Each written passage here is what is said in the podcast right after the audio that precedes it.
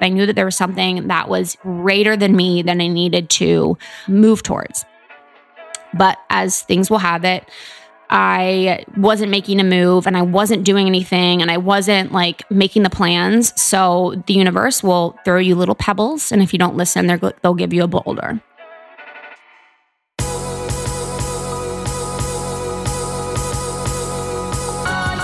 You're listening to the Almost 30 podcast, a lifestyle podcast hosted by Krista Williams and Lindsey Simcik. Tune in for a new episode every Tuesday to hear our honest conversations about topics like wellness, entrepreneurship, spirituality, and self development with guests who are really smart, really inspirational, and really fucking funny. it's real, it's raw, and it's unfiltered. Inspired by our transition from our 20s to our 30s, we realized it's so much more than that. Our mission is to provide you with the tools, guidance, and motivation to help you navigate any transitions in your life and propel your personal growth. Thanks so much for tuning in to the Almost 30 podcast. Here we go.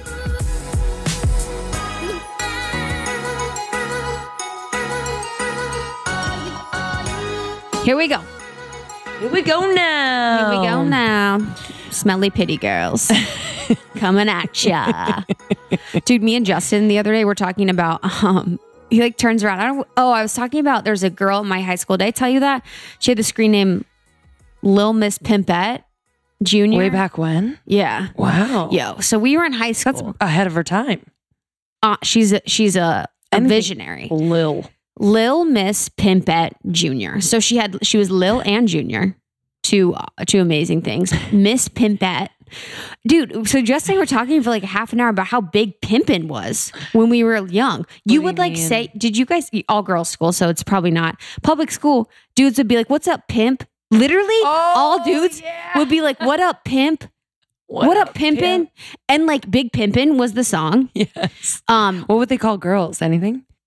Hose maybe and Yeah. tricks honestly so like can you imagine seeing like seventh grade boys being like what up pimp like what the fuck what other songs were going on but like pimpin was so big you'd be like i'm just pimpin like she had a screen name Lil Miss Pimpette. Like I guess girls would be pimpettes.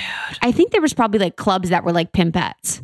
That is insane. Isn't that hilarious? Like, yo, literally Ohio, town of however many little boys, like little boys that have no idea what they're saying are calling each other like pimps. And just the way everyone dressed. I remember like the popular group in, I mean, it was in like fifth and sixth grade, and they were wearing the JNCOs and the chains and the gelled hair and like the chokers. But like, that was so cool. I'm just thinking of parents looking at this group of kids being like, oh, sh- holy Dude. shit. I think it started with Jay Z Big Pimpin', okay.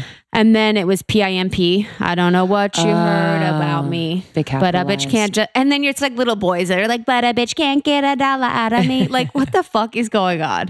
How hilarious is that? And then I was thinking about too how in eighth grade, the big, or what was the butt? I like big butts. That was like an accepted Mm. song as being like normal. Was it yeah, probably, did you guys have dances? Because it was kind of like silly. Yeah, exactly. It wasn't like, hey, get your ass in my dick. Yeah. It's like, hey, get a BBL for that big butt. yeah, it was kind of like a funny song. It was like a goofy. It was like, Oh. I, because it said butts, I guess. Like, in eighth grade, we had dances, but I was at an all girls school. So literally, it was just fucking censored the whole thing. really? It was my hell. Not that I was like a bad kid, but I was just like, what it. What if we're not going to do it right, why are we doing it? Yeah. Why is there a nun in the corner? the boys Dude, would come in like my out. cool, my cool boy, like guy friends Uh-huh. would like totally do me a, a solid and come to these dances, and they'd walk in like, wow, like what do we do? Yeah, like would you could you guys talk? Yeah, we could talk, we But could no dance, dancing. but like all of a sudden, like a nun would be in the middle of the dance floor because some people got too close, and you're just like, okay. You're like, um, he's actually about to jizz all over these pants right now, ma'am. So you came in at the right we'll take time. it to the back seat of the car. Yeah, honestly, this is what I did. I think I tried what? the car, but It gets so hot. You go from being hot at a dance to hot in the Honda back Civic, seat of a car. it's just no, no, no, no. Like it's Oh, yeah, it's yeah. actually temperature hot. Yeah. Is Yeah. that what you meant? Yeah, yeah. And like what position can you even do? No, the boys just benefit. Yeah, yeah, yeah. But at that time, yeah, I guess you don't even really know that you can benefit. You don't know what's going on. Dude. I literally was like, "What is that?" Blech, blech, blech. Teenagers having sex. Blech. Ew. Gross. Gr- Gross. Meanwhile, we couldn't wait to have sex when we were teenagers. Ew, I guess. Yeah, I was like, I couldn't, I don't know. no, I, guess didn't. I, don't mean I can't wait. It was more just like a rite of passage in Yeah. some way. I don't know. Whatever fucked up. works for you guys, though. Wouldn't it be cool if we were both virgins right now? Yeah. we have this podcast called Almost Not Virgins. And we tried to have sex the whole time. penetrated. Yeah, almost penetrated. And the whole the whole time was talking about our build up to having sex for the first time. we were Oh, like, God. oh, so today I shaved my legs. This is a terrible idea. Yeah. Anyways, going rogue. Going Oh, rogue. What the fuck are we talking about today? Oh yeah. It's you, baby. It's me, baby. So I um kept getting like message I've gotten a lot of lot of DMs and there's been lots of messages in the group and we've gotten some emails about talking about me quitting my job. Mm-hmm. Everyone do a little be. raise the roof unless you're driving. And so I wanted to walk you guys through like my career trajectory and what I did to quit my job, kind of just some experiences along the way that I think you guys can relate to, that you can maybe learn from some of the mistakes that I've done. And then talking about building almost 30 within that up until the point where we could um, take it full time. Yeah. So relatable. So proud of you. Hashtag relatable. So relatable. A lot of people are in that position, and the not knowing Mm. is basically what holds most people back. And so to be able to relate to other people who have done it is such um, an expanding opportunity. So Yeah.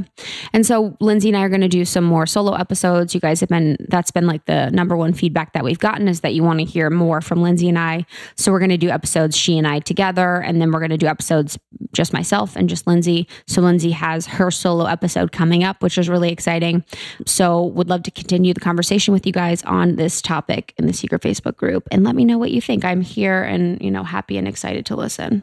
We love you guys. Thank you, as always, for your support, for your feedback, um, and for supporting each other. Yeah. You know, like obviously, thanks for your support for us, but it really fills us up to see you all supporting each other. Um, that's how we're going to change the world, babies. Yeah, and people really do the support um, in the secret Facebook group and then um, with each other at our events. Uh, so I just wanted to rev- read the review of the week from you, sweet, sweet angels. Um, this is from Hapileo from the UK, Mm. Great Britain, and Northern Ireland. Um, so thank you so much, sweet honey. And it says life changing and hilarious, five stars. I've never enjoyed a podcast before, but I discovered almost 30 about a month ago. And since then, I've been listening as often as I can. I feel like I'm learning, laughing, and spending times with friends. I love, love, love the Facebook group, t- group too. It's such a supportive, like minded community. Thanks, sweet one. Mm. You're right. Yeah, you're right. Um, You all right. right. Enjoy this episode. Connect with us on all socials in the group. Um, and if you are in a city that we are visiting soon, please come and see us on tour. Mhm. We cannot wait. Um, and you'll meet people at the tour stops that will be your new friends. Promise. So don't be afraid to come alone. All right. We love See you. you later. See you Enjoy. later. Hello. Hi, guys. How's it going? This is kind of weird for me.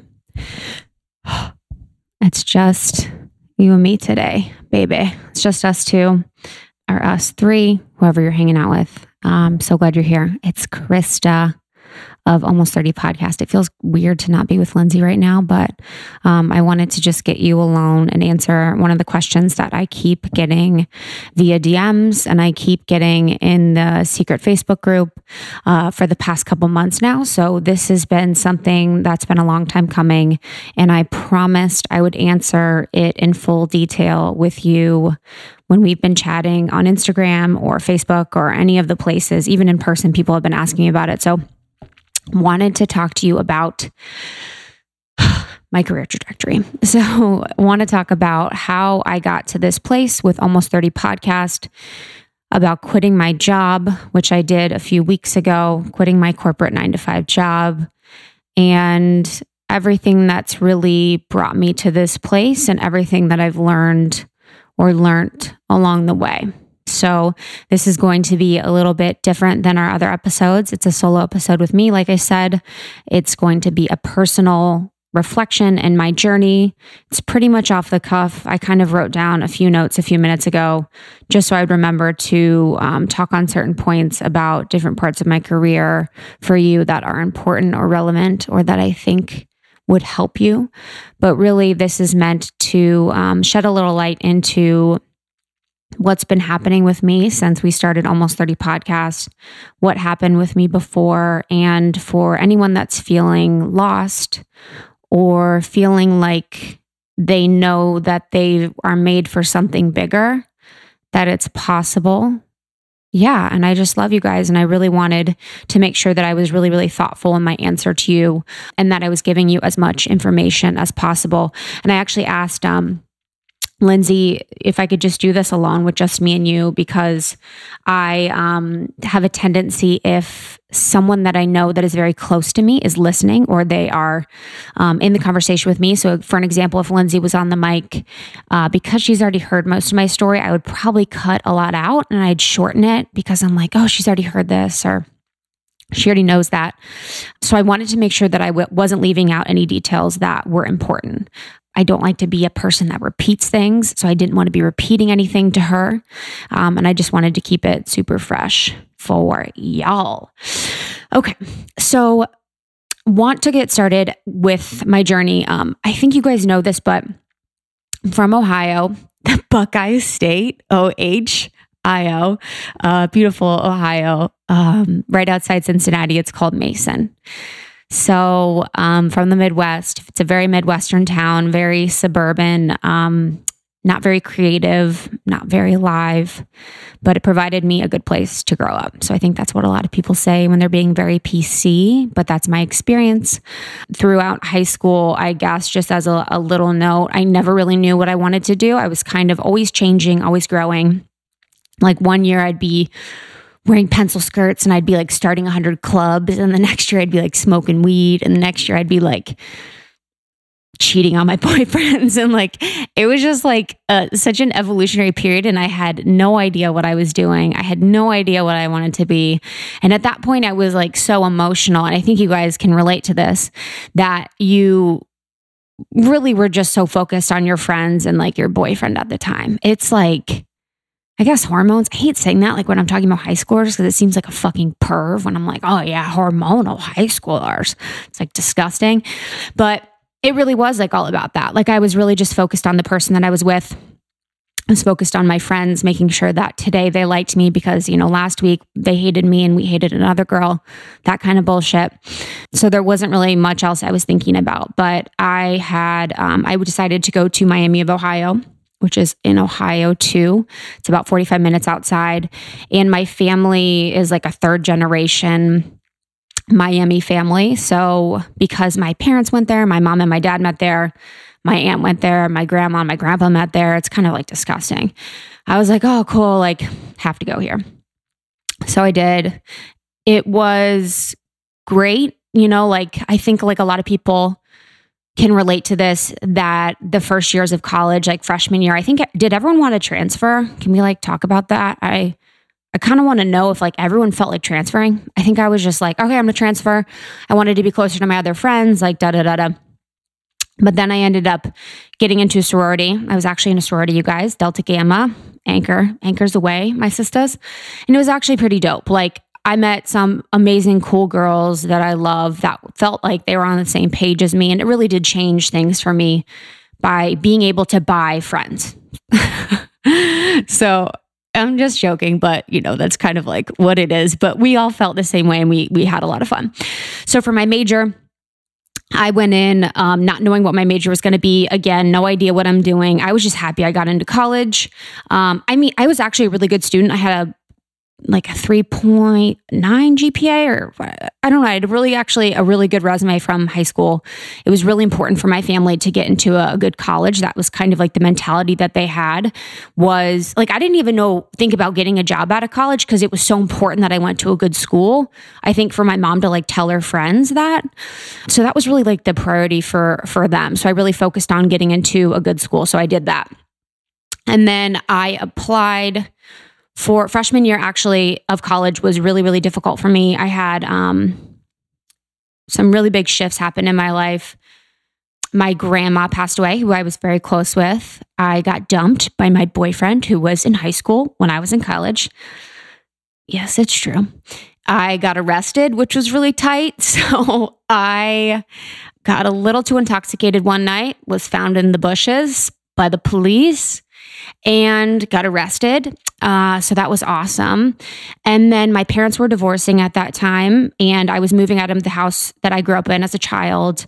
There was a lot going on with my family, with the relationship with my dad and my mom and myself. There was some infidelity happening. There was some just really hard things that were going on in my personal life. So school wasn't a priority for me. I was actually the lowest I'd ever been in my entire life. I didn't get dressed for months and weeks. I lost about 25 pounds. Um, I never would leave my house, and the only conversations I would have with people were when I was crying or when I was um, upset. I was also living at the time with my best friend from high school, and we were, you know, no longer friends. So I also had a roommate at that time that we was no longer friends with. So it was just a really hard time. So my grades reflected that. And when I applied to get in the School of Communications um, that next year, I didn't get in. So I um, was kind of freaking out. I'm like, what am I going to do? I don't know what to do. But I applied again. This is like always the thing with me. It's like I always have to like do things like a hundred times. I applied again was able to get in and I got into the School of Mass Communications, which is kind of funny because it, it was all about film production. It was all about audio production. It was all about anything to do with media. So, not knowing at the time that that would be something that would apply to me now, I look back and I was like, okay, whatever. I got into a school. This is fine. I wanted to be, when I was in college, I wanted to be like Erin Andrews on ESPN. So, I wanted to be a female sportscaster, which is like, I mean, so I wanted to be one. And then I got an internship actually at our local news station and in the sports department. So it was like, and I was actually on TV a little bit. I was like doing everything behind the scenes, blah, blah, blah. But then I was like, I realized I'm like, oh, like boys are actually indoctrinated into sports facts from the time that they're able to speak. And the information that they know about sports is like in their blood for the most part. I'm talking generally about from the most part about men that I know, men that I was around in the Midwest. So I was like, oh fuck, like there's no way I'm going to be able to like catch up to all this sports knowledge and like actually have a smart conversation with people about sports. So I was like, all right, I, I like can't do that. I don't I don't know if I'm good at that. And whenever I was on TV, I was really nervous. I was nervous to be on mic. I was nervous to be on TV. It was one of those things, you know, at first where like a camera's put on you and you are just like scared to see. So then, you know, I go through college and there was just, you know, feeling lost, like feeling like no idea what I'm doing, no idea what my purpose is. But I think that's kind of like the the point, and that's like the most part. And I feel like everyone kind of feels that way. I remember my senior year, I had an interview with this company, and it was like literally selling paper. Like like the office vibes. And I was like, oh man, this would be like a great job. Like, and, and all, all I did was look at how much money it'd be making. It was like, okay, is it in the city that I want to live in? Which at that time I wanted to be in Chicago.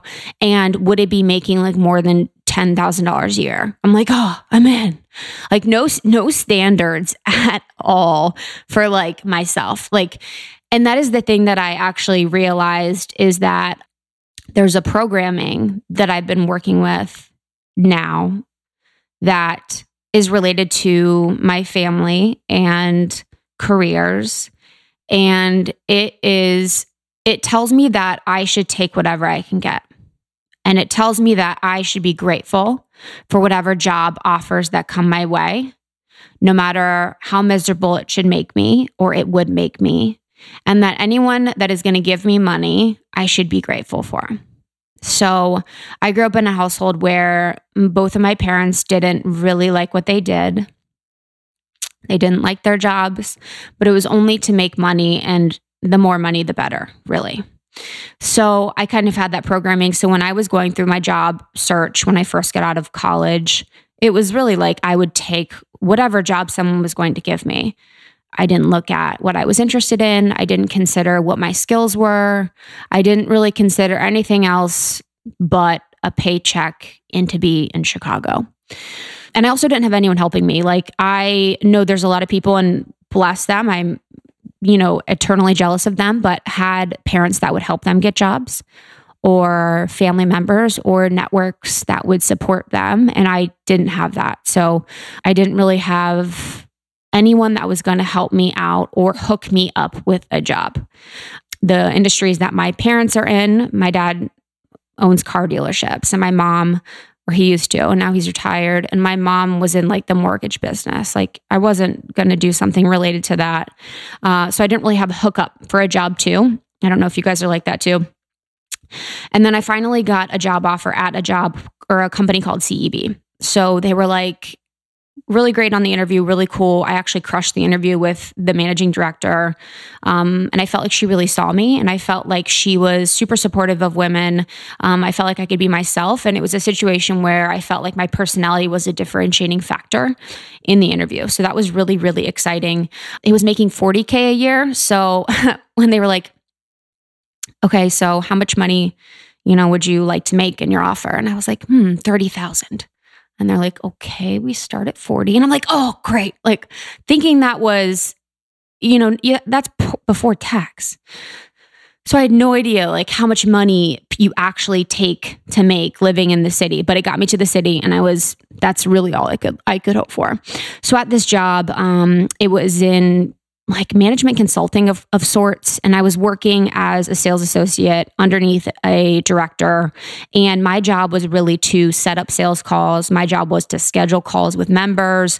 My job was like all sales, all phone, all scheduling, all organization.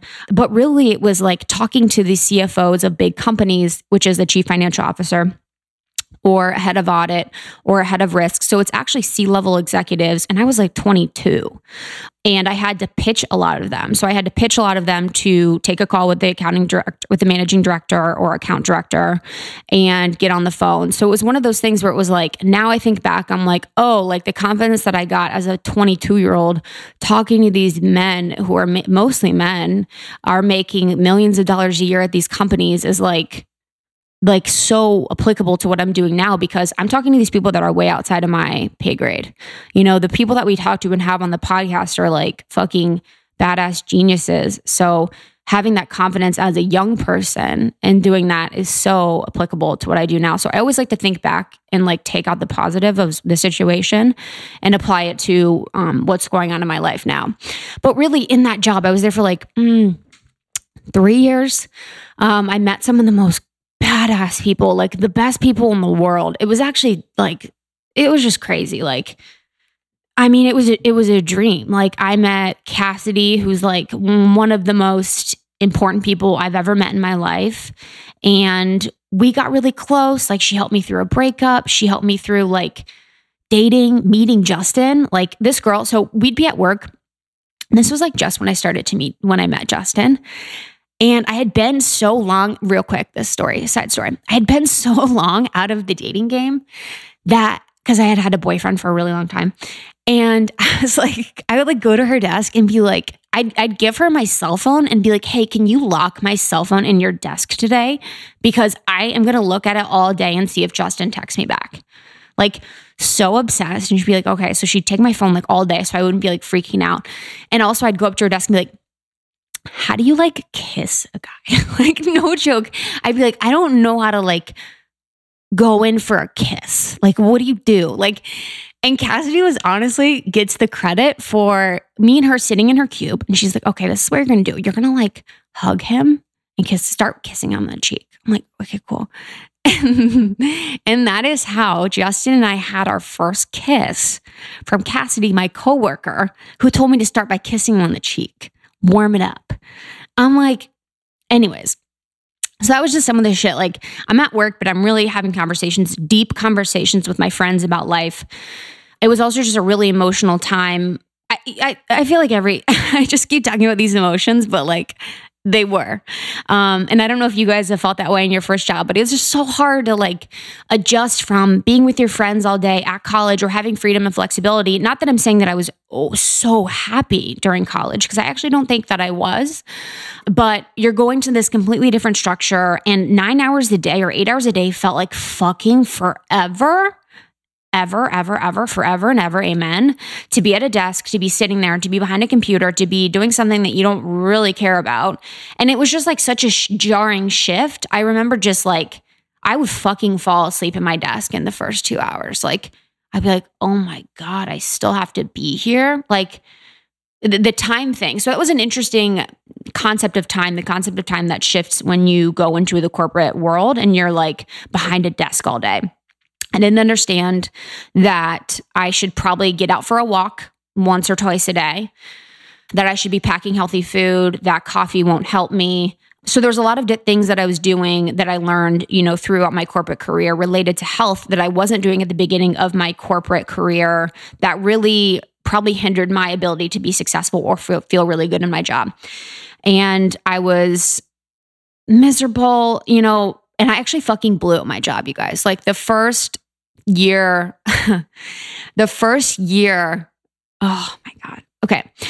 So I was, I sucked. I was working with the most like stern, strict, unemotional account director at the company. Like everyone was scared of him, terrified of him. He was just no bullshit, straight up business, whatever. So I was working with him. I'm like, oh, this dude hates me, like hated me period. Didn't like give me anything and I knew it. And so one time I was looking at his calendar because I one of my jobs was like to schedule meetings on his calendar. There was a meeting invite that was to one of the managers and was like, Krista is really, really green on the phone. She doesn't sound professional. She doesn't know what she's doing. She needs a lot more training than what we've given her. Super savage. But I needed to read it. So I saw it, cried, as you do, as you do, you know, when you're that young.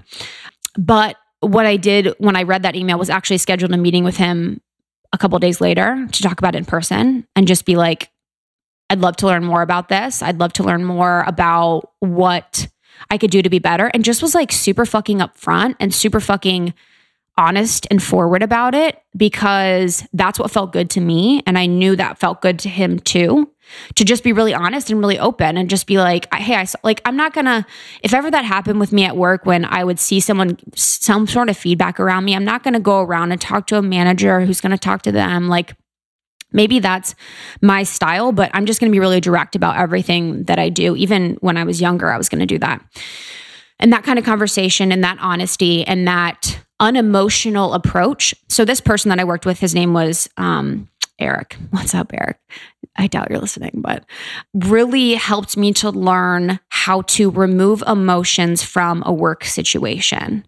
And as a 22 year old, 23 year old, however old I was, it was so important for me to not bring my emotions into a lot of the work conversations that I was having. I'm not saying that it's not important for us to be females, and I'm not saying that it's not important for me to be a woman, but for me personally, to always be attaching emotion and kind of like an agenda within how I was feeling to conversations, it is like the how how much further I could get done and how much better of an understanding I could have when I didn't take it personally was like crazy.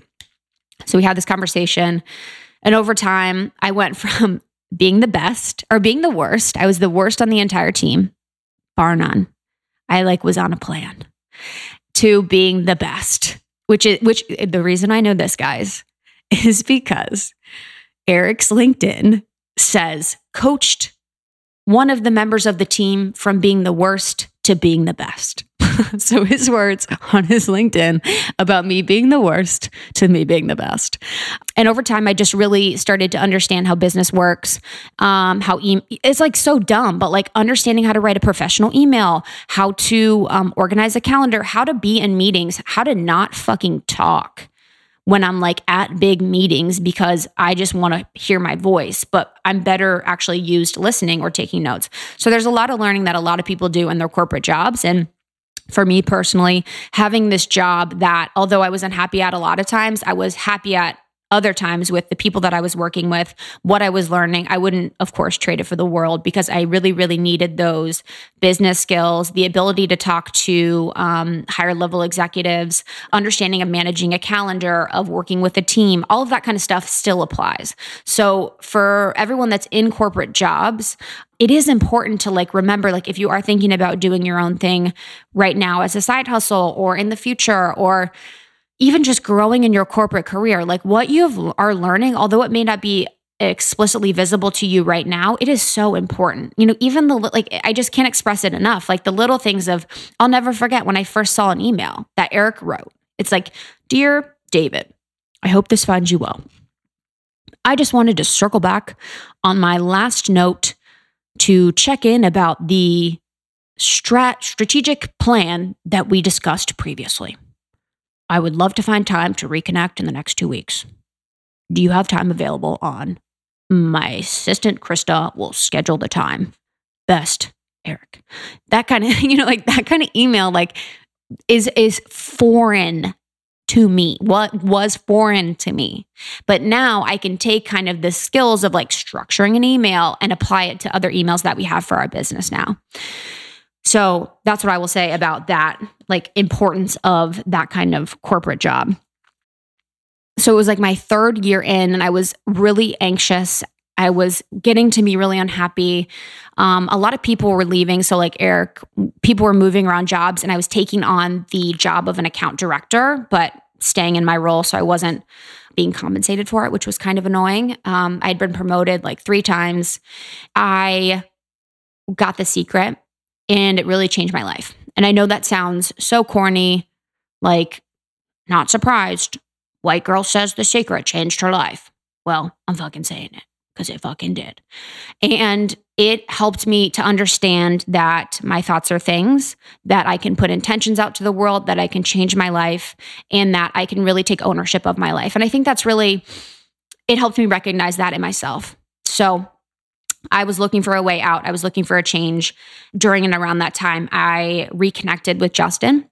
So we had met one time in college four years ago. And then he came to visit Chicago and hit me up. And from the first time that he texted me and the first time that we hung out, I was single at the time. Um, I knew he was the one. And as crazy as it sounds, I knew I wanted to be in New York. So even if we were just te- we were just you guys, we were just texting from and this will be another story for another day, but October, November, December, January, probably five months, we only texted. Like talk about stressful. But I was I wrote him down. I was saying every night before I went to bed, I am receiving Justin as my soulmate. I am receiving Justin as my soulmate. I prayed, I believed, all of these things. So I was in Chicago and I knew I wanted to be in New York. I knew I needed an out, but I was kind of scared to make it. I didn't know what to do. I, I didn't know how to quit. I didn't know, you know, how to move. All my best friends were in Chicago. Everyone that I knew and loved was in Chicago, but I knew that there was something that was greater than me than I needed to to move towards. But as things will have it, I wasn't making a move and I wasn't doing anything and I wasn't like making the plans. So the universe will throw you little pebbles. And if you don't listen, they'll give you a boulder. And that boulder was a um, sexual harassment case that was filed on my behalf by a few of the members of the team. Um, so they basically filed it for me. Um, they had seen some situations with uh, some of the management at my company that made them uncomfortable, that um, they felt like I should be or management should know about. These were things like conversations about the way I dressed, um, conversations that I had in private with this manager that were inappropriate. Converse. It was just like a bunch of different situations that were entirely inappropriate that I didn't know were inappropriate because I didn't really know what the corporate world was like and what was inappropriate and what wasn't. So I didn't know that the way that I was feeling or the conversations I had been having were inappropriate. until someone kind of like put a mirror to my face. And the way that it was handled was that there was an upper level management woman that had a conversation with me.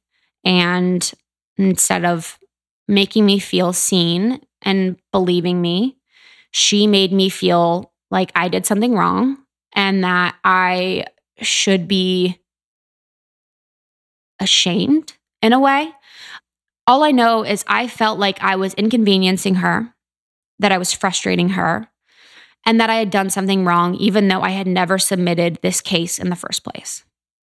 So it was coming to the point where if I I didn't know if they were going to fire this person, you know, that was done had done the harassing or what was going to happen and I needed to find a way out. So I finally got I finally got the message. I finally understood I needed to leave. It, it wasn't a good situation. So I did. So I put in my couple weeks and I wanted to do something that would change my life. And that was to go to Patagonia. So I have um, I had a family member pass and leave some money that I was lucky to to get. I went to Patagonia for about four weeks with a program called NOLS. It's National Outdoor Leadership School. And I went by myself with a group of 20 people from all around the world. You don't have your phone, you don't have access to the internet. You are packing all of your food, and you will have to bring all of your food, and you're camping and kayaking up and down the coast. So it was a very different experience than anything that I'd been doing. And it was kind of the change and shift that I really needed. It was there in Patagonia that I learned to meditate. It was there in Patagonia that I learned to be alone. It was there in Patagonia that I, um, was able to really learn what spirituality was and learn how to connect with myself. And that was a big um, shift in my life was going there. And it was also actually as a last thing, a test for Justin and I. So we had been long distance. We hadn't been talking on the phone yet, even. And I just left for, you know, four weeks. We had no contact. So I'll never forget when I took off the plane from Chicago. I stopped in Dallas and then I had to go to Coyhaique in Chile. And then I had to take another transport down to uh, Patagonia. I never forget, like, our last text. I was like, oh, this could be the last time we ever talk, you know? Because we we weren't official. We weren't for sure. We weren't like we didn't know, you know, we didn't know what was going on. We didn't know what was happening. So, but we made it. You know, I, I got back after a month and we continued talking the first night. The first thing I did was fly to New York and we spent the night together and we hung out, you know, so mm, I mean, sorry, I'm just like daydreaming now about about that. It was fucking crazy. But anyways, so I knew I needed to get into New York. So right when I got back from Pat- Patagonia, I didn't really have any money saved. I didn't really understand like that you have to save money to quit. Like who, who thinks who thinks about that?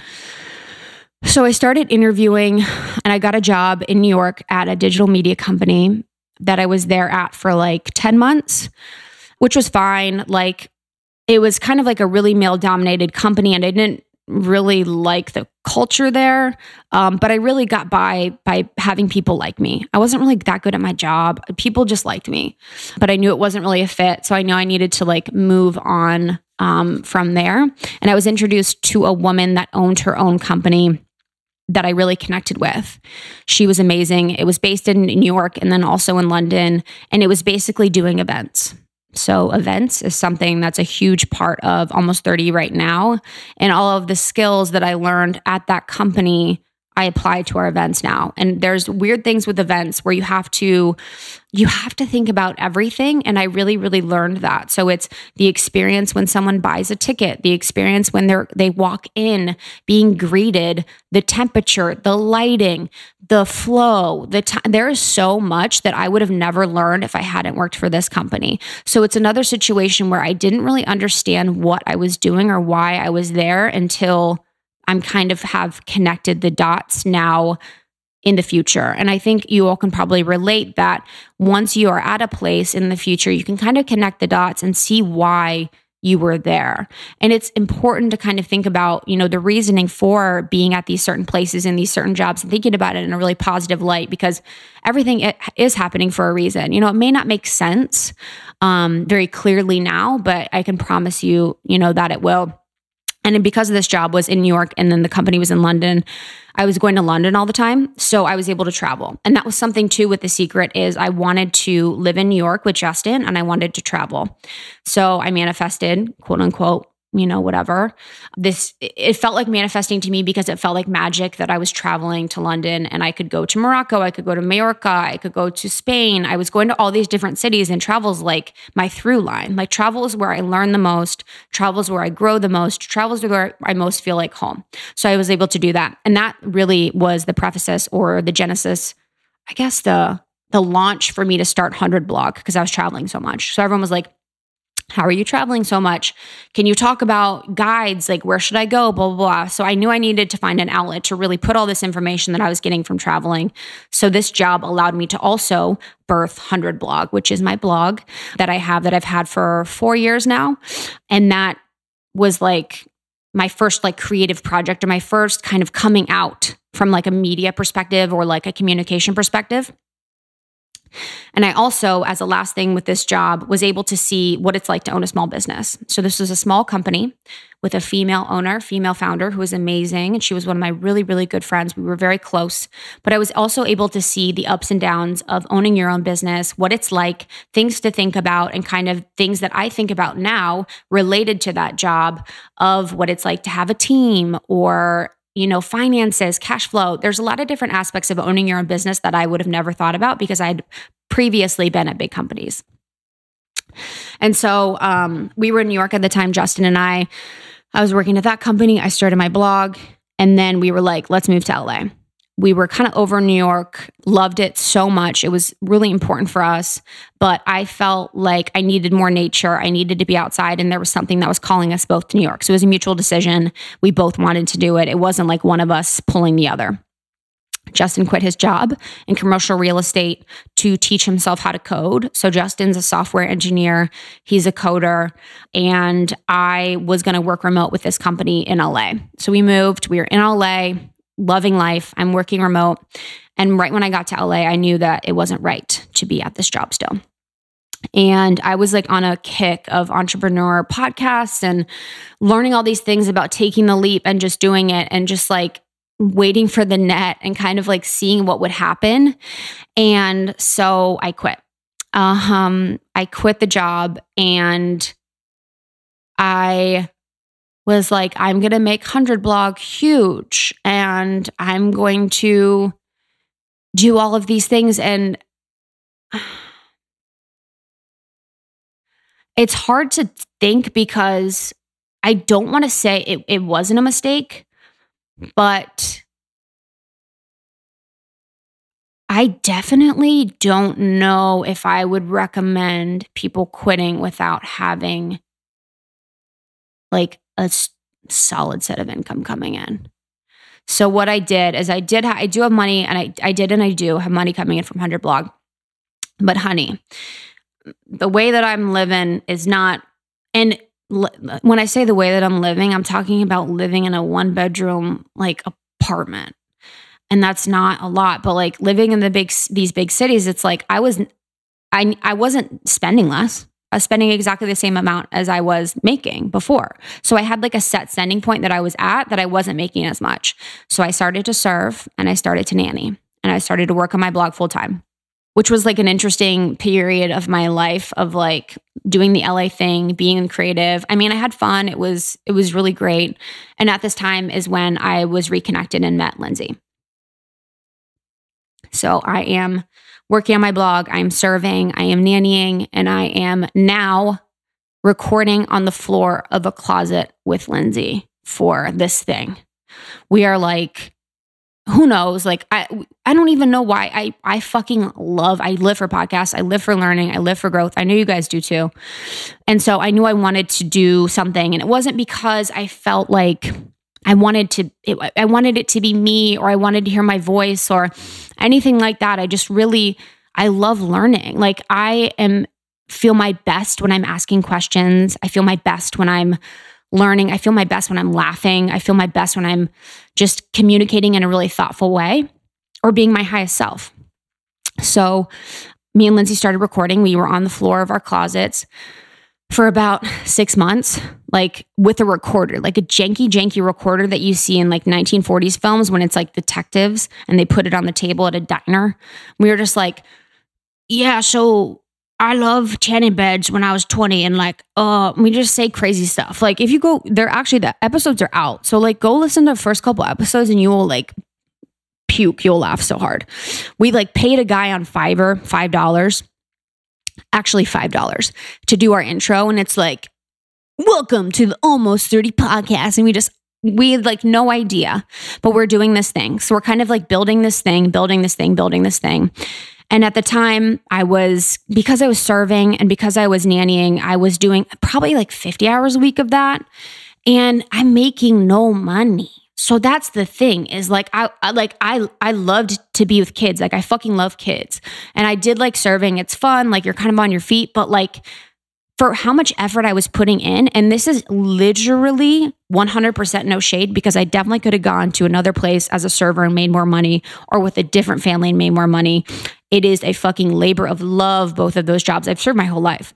But like I wasn't making enough money for the hours I was putting in and I'm like, mm, I, I need to go back to the corporate world because like I make so much more money for the hours I put in and like that's just what it is. So during that time, Lindsey and I recording. I have all these jobs. I'm I'm job searching, dude. I had no joke nine final round interviews, like nine. I am like, please, I'm to the universe. I'm like, please give me this corporate job. Please give me this corporate job. Please give me this corporate job. And the universe is like, no, no, no, no, no. And by sheer fucking will, I'm like, give me this fucking I fucking corporate job. I would take anything. Like I just had like no, I was like so like stressed about money. I was just gonna fucking take anything. And I was finally introduced to the company that I just left, which was amazing. And I, right when I knew, like right when I finally had a conversation with them, I was like, oh, this is like how it should be. And I feel like you guys know how that goes you have all these interviews and it's like, ah, I don't know. But you like are so desperate. You're like, oh, I just want it, you know, like, or maybe that's just me. But you're like, oh, I just want it. But this is a situation where like I actually connected with the people on a human level. I loved all the people on a human level. And they saw what I was able to do. They saw all my skills, everything like that. And so I felt seen, I felt heard. It was a fit. I was so thankful that I got a job there and I worked there. I it was I was so grateful, especially too because I had I probably been got it myself in like mm, nine thousand dollars credit card debt. I was literally like doing my thing. I'm like traveling, like spending like normal, and got myself in some credit card debt because I was not making that much money, and I wanted to be able to pay that off. So then I started the job. The job is downtown. It is great. The people are awesome. And we're really building almost 30 at this time. So I was working in this job, building almost 30, and it is just growing like fucking crazy. And I can't even explain it to you how much it is growing. And that is the one question that I get besides like the career path thing and talking about my career is like, how did you grow almost 30 during your job? And I have to say, you guys, the reason that we were able to grow is because I wasn't like focusing on it. And I know that sounds so weird, but because I didn't have the pressure of like, okay, almost 30, like honestly, I swear to you, if almost 30 was like as big then, I think I would have fucked it up because I would be like, okay, almost 30 needs to be just like Big Magic, Elizabeth Gilbert talks about this. I would have probably forced almost 30 to be making me money in ways that probably wasn't right at the time if I wouldn't have gotten my corporate job. So having my corporate job was essential for the growth of the Almost 30 podcast because we were able to invest in having a studio and having sound equipment and having editors in whatever it is that we needed to do for the podcast, but it gave me that flexibility and it took the pressure off took the fucking pressure off. So it's like almost for me, my I'm like, dude, almost 30 is so fun. I'm with my best friend. We're talking. And it doesn't matter if it's like gonna really grow because I was like, I, I have this job too that's that's supporting me so it, this is just a, a labor of love and it's just this labor of creativity and it's something that we could do in our spare time but over the course of you know the two years that i was at the company almost 30 just turn into this thing that was like way i mean i just got the chills way bigger than lindsey and i could have ever imagined and dreamed and the the work that i was doing was not sustainable. So I would have my nine to five job. I was traveling a lot for work and I would work on almost 30 every lunch that I had in the morning for at least an hour, at night, all weekends, any second that I could, even the blog. I would do the blog, I'd do 100 blog. I would do 100 blog. I would do almost 30. I would do my job. And people ask all the time how I did it. And I don't know. To be honest, I don't know. The only thing that I could say is that I would maximize every fucking hour that I could. And this sounds, and this isn't like, I don't know if this is healthy. So I wouldn't even take this as advice, but like the people at my I work would be like, hey, do you guys want to like go to lunch? And, and, and normal people go to lunch with their coworkers. But I was like, I, that's an hour that I could be doing almost 30. I'm not going to go you know, and I would take that hour for my lunch and work on almost 30. I would um, work on it for two hours before bed. I'd work on it before work. I'd work on it at work sometimes. I mean, I don't know about you guys, but like when I have a 40 hour job, 40 hour a week job, I probably was doing the job for like 30 hours, 25. I, I actually hate saying this because I don't want to but I wasn't like, sh- I wasn't, this is the thing, as I wasn't online shopping. I wasn't, you know, looking at celebrity gossip or whatever people do. You know, people have their different ways to kind of check out of work and take a little break and browse the internet or whatever. But whenever anyone's like browse the internet on ESPN.com, blah, blah, blah, I was like answering an email for almost 30 or something like that. So throughout the progression of almost 30, it's growing so big. It is like getting to be something that is like so real that I was kind of getting the hit from in the past couple months that I needed to to quit. And I would have these conversations with these you know, you guys with our listeners and our community and I'd be like talking to them you guys D- via DM or in the group or even at these events and they'd be asking about you know, my job or anything like that. And, or people I would know would be like, oh, you have a job. I'm like, yeah. And it wasn't that I was ashamed because I'm so grateful and I'm not ashamed. It's that I knew that the Krista that I want to be 24 hours a day is a Krista that is living in alignment with who I am meant to be.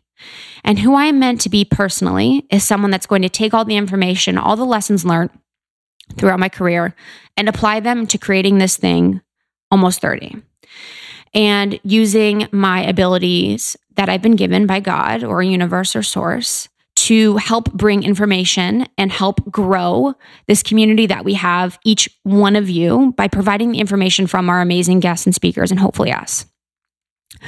So I wasn't going to deny this amazing gift that I had been given and the fact that Lindsey and I from the third month, we're making money from almost 30 podcasts. And I'm just being fucking real. Like, it's not like, like, I'm not going to dim the light of the work that we've done because we have built this into something amazing and we are making great money. So once I was making more money with almost 30 than I was in my job, I'm like, and and people don't believe it. People are like, "Oh, how do you make money? How do you make money from your from the podcast?" And it's almost like makes me laugh. I'm like, I make money easily because I actually love it. It's in alignment. It's made for me. I'm making an impact on people. Whereas at my job, I'd be there for 40 hours a week and I'd you know get a paycheck every two weeks, and I'd be like, "Oh man, I fucking struggled for that." Like I sat there and I was like, I'd be miserable at times, and it would be hard because I'd be like not fulfilled creatively and not in control of what I was doing. But then it was like almost 30, it's like I'm serving people. So I'm making money quickly. So when that started to happen and when I talked to everyone at events and I wanted to feel like I was more aligned and like I was living in more of my truth and I was being my complete self, I knew that I had to do something. So I had the conversation, you know, on a Monday after kind of like a, another conversation about um, what I could do better for the job. Because to be honest, I wasn't like, I, it was it was a it was a good thing for me to leave for me, and it was a good thing for that for them as well because there is someone that is a better fit that cares more. So that's another thing too when you think about your job. If you're at your job and you don't like it, you know you have to make a change or shift. And after you've tried to make those changes or shift there's going to be someone that is better fit for that job than you. And that works out for you and that works out for them. And that was a situation that i had where there was someone else that's a better fit for that role that is going to rock it and care and want to show up and want to be meeting all these clients and doing all these things. But that person is not me unfortunately but fortunately. So i put in my um, two weeks. And to be honest i've never looked back I think that what was the most impactful thing for me was that I was making money in alignment with who I'm meant to be. And it is worth the risk for me if there is a risk. It is worth any fear, you know, that I have.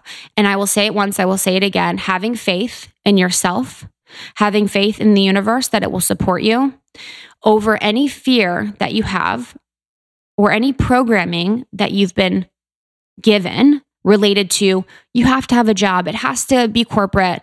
You know that's the only way that you'll pay the bills is so important. So i would take a second to kind of take stock on any programming that you have related to corporate jobs. Be that um, you could only make money if it's painful. You have to work really hard to make a lot of money.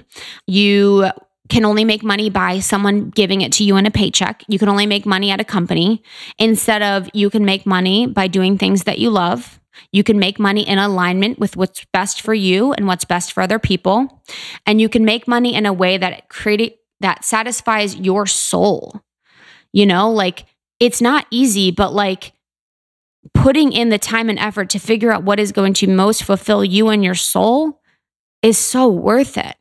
And I'm not saying that quitting your job is the best thing for everyone because that is one thing like you guys, I fucking die for you. Like you are always like, oh, I'm laughing because I just like, it's like so much pressure. Everyone's like, oh, I quit my job for you like or not for you but not at all. I quit my job because of you guys. Like I, am so excited. Like i put in my two weeks of i'm just like so excited. I want to fucking scream. I'm like yes! But also i get a little nervous because i'm like i've like quit and I've failed, quote unquote. And I've quit and I've gotten myself in debt and I quit and I was super low. Like, dude, I was so depressed for like eight months because I could not get any job because the universe was like, you don't want this. You don't want this. Just be patient. But I was like, no, no, no, no, no. My programming is telling me that I need to have a job. I need to make money in the corporate world and I will never be capable of making money doing what I love. So I need to have this job. And that's what I got. You know, that's what I forced myself to get. But that's not the case. So I have rambled for a long time. I really honestly did not think this would go long.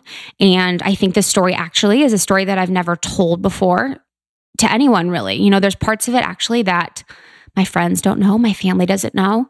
But I wanted to make sure that I'm being super honest with you. That's how have we've been from the beginning is the reason we've grown is because of the authenticity that Lindsey and I bring to the table, the vulnerability that we bring to the table, and the fact that I am willing to put it out there and say what's real and what's true to me. And I want you guys to be able to take out any information that you can. And as just the last final thing related to balancing a work and passion and, and side hustle, it's going to take time. So two years is how much it took for us to for this to grow into something that was where I was able to make it my full time. So it's going to take a while. So be ready to put in the work, be ready to get a little bit uncomfortable, be ready to cut out TV, be ready to um, really learn to manage and structure your time and really time block um, to build what you want over time and use that corporate job. Like use the money from it, use the time that you maybe have in the afternoon during like a slow time to help build your side hustle or business or build what you love. And as a last caveat, if you fucking love your corporate job, amazing. Like fucking praise be and like rock it because there are benefits and there are great things to corporate jobs that I've hopefully covered during this conversation um, on this podcast. So I am here. I'm here to chat. I'm here for any questions about my journey, any advice that you would like from me. If you know, that is something you'd be called to do. I'm not sure why. Um, but I feel grateful that I'm able to share this with you. And I feel grateful that you guys are so accepting of our stories and you guys are so interested in our stories. It means so much. And I'm hopeful that you found value from this today. So I will see you in the Sacred Facebook group where we talk about this stuff all the time, all the time, all the time. I'm on Instagram at 100blog, H U N D R E D blog, and um, just DM me. Happy to talk about anything with you. And I am so grateful. I will see you later. We hope you enjoyed that special solo episode with Krista Williams.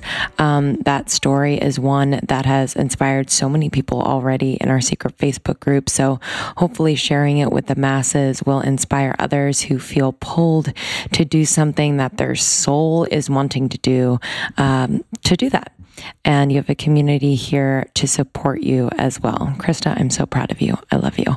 All right, guys. So we are on tour, finishing out this leg of the tour. We are off to Portland, Dallas, and Austin next week. So if you haven't gotten your tickets, um, please check those out at almost30podcast.com slash tour some of them are sold out. Some of them have a few left so check that out. Um, we are also going to be in san diego on october 13th so please go to our website and check out tickets for that. It's at four moon spa it's going to be a day retreat the best. And then on october 24th we have our holy hormones event with uh, Jess Sukin and her mother, Candace Burch, um, of Your Hormone Health. So we are so excited uh, to be partnering with them. Those episodes did so well. Uh, we know you guys are very interested in hormones and all of the things. So check it out almost30podcast.com slash tour. We love you guys. Thanks so much for listening. As always it means the world to us. This is our dream to be connecting with people like you. So please please please talk to us send us messages. We want to hear from you. We love you and we hope to meet you soon